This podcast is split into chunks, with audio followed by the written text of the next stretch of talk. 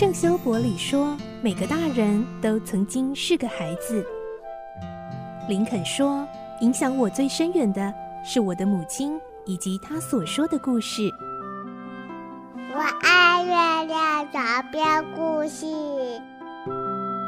晚安，月亮床边故事。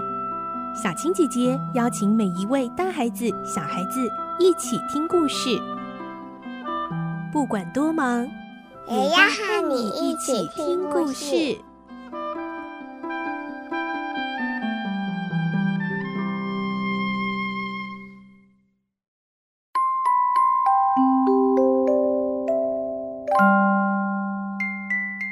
晚安，欢迎你和我们一起听故事。我是小青姐姐。动物农庄的故事已经进入最后阶段喽，今天是三十七集。我们的内容取材自东方出版社《世界少年文学必读经典六十》动物农庄同名书籍。我们会听到，一直以来努力工作甚至超时工作，总是对领导的命令绝对支持的巴普，竟然倒下了。对动物们来说，巴普奋斗的身影跟榜样是他们最大的强心剂了。而巴普倒下会对他们带来什么影响呢？来听今天的故事。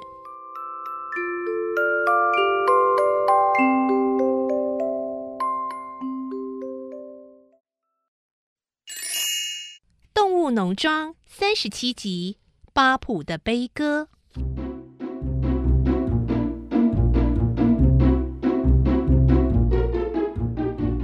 小羊听到巴普这么说，心里还是觉得非常不公平。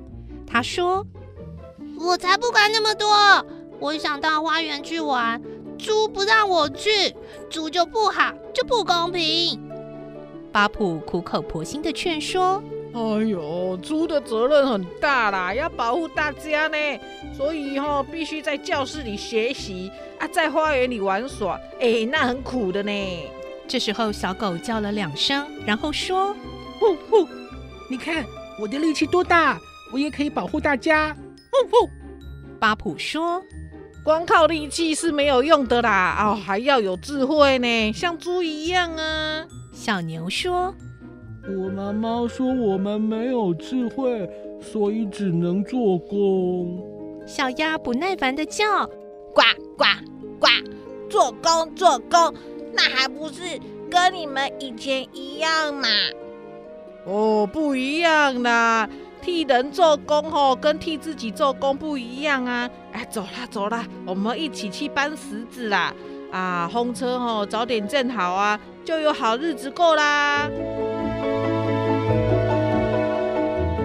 总是忠心耿耿付出的巴普，连小动物的抱怨也改变不了他的原则。直到有一天。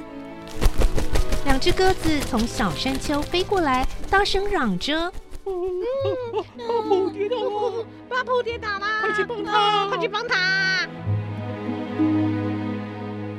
动物们放下正在做的工作，立刻冲到小山丘，只看到巴普躺在地上，身子陷进了两个车轮中间。巴普正伸长着脖子，无力地瞪着蹄，却怎么也站不起来。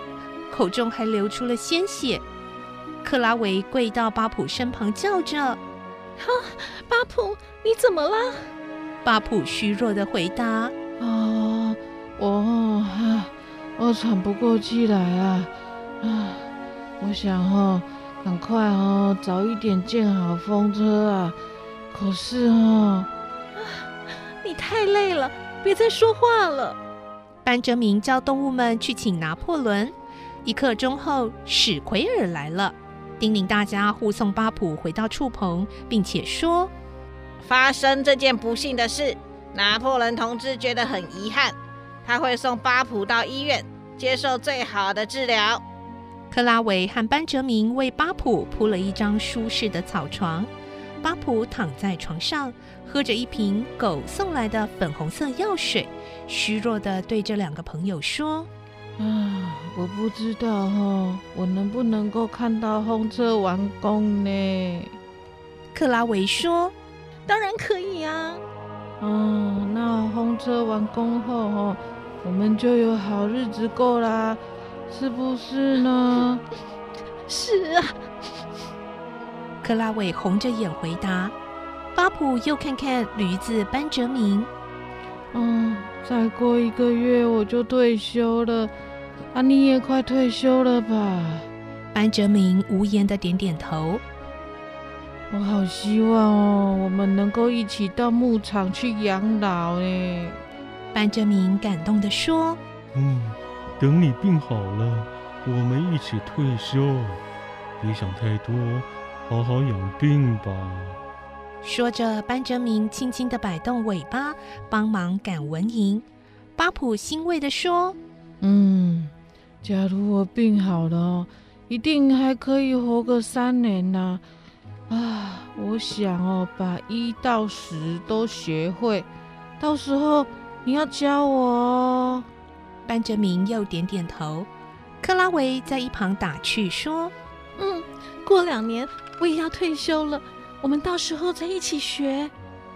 巴普安静的睡着了，克拉维和班哲明耐心的守在旁边，这是多么温馨的画面呐、啊！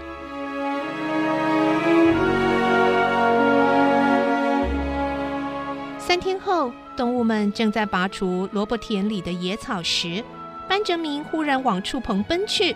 声嘶力竭的一路大喊：“哦，快点，快点！呃，巴普被带走了，巴普被带走了！”动物们从来没有见过班哲明这么激动，全都惊讶地放下工作，跟着跑到畜棚。院子里果然停着一辆箱型车，有两匹马拉着，驾驶台上坐着一个满脸络腮胡的胖子。而巴普的草床已经空了。小鸭说：“嗯，巴普上车了。”母鸡说：“拿破仑同志，我要送他去医院。”大家齐声喊：“再再见，再见，巴普，巴普再见！”班哲明尖声叫着：“呃，傻瓜呀！你们没有看到车上写些什么吗？”啊，动物们开始觉得事态有点严重，但是苦在他们都不认识字，只好盯着米儿看。米儿吸了一口气，慢慢的拼出来：呀伊尔福。班哲明一把推开他，大声的念：“哦、是雅尔福西蒙，土马炼油皮革呃鲜肉商。”你们不懂这是什么意思吗？他们要送巴普到屠宰场。这时，车上那个人一挥马鞭，车子就启动了。动物们惊慌失措地跟在后面追赶。克拉维边哭边喊：“嗯，下来，巴普！”巴普的脸从车后的小窗探出来，克拉维继续大声喊着：“巴普，他们要送你去死啊！巴普，你快逃出来！”所有的动物也一起喊：“快逃！快逃！巴普，快逃！快点逃命！快逃！快点！”巴普的脸缩进车窗里，车内响起一阵激烈的踢踏声，他正努力地想冲出车子。同一时间，动物们也求助两匹拉车的马。帮帮忙，同志，不要，不要带走我们的朋友啊！快替他，快帮他下来啊！对，拜托，拜托。可是那两匹马不明白是怎么一回事，耳朵一竖，反而加快脚步的向前冲，车行速度越来越快，终于消失在动物们的视线之外。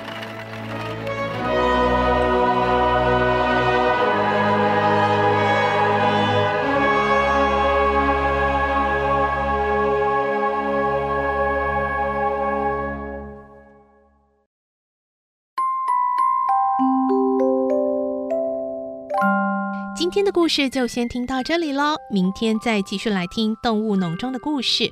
我是小青姐姐，祝你有个好梦，晚安，拜拜。小朋友要睡觉了，晚安。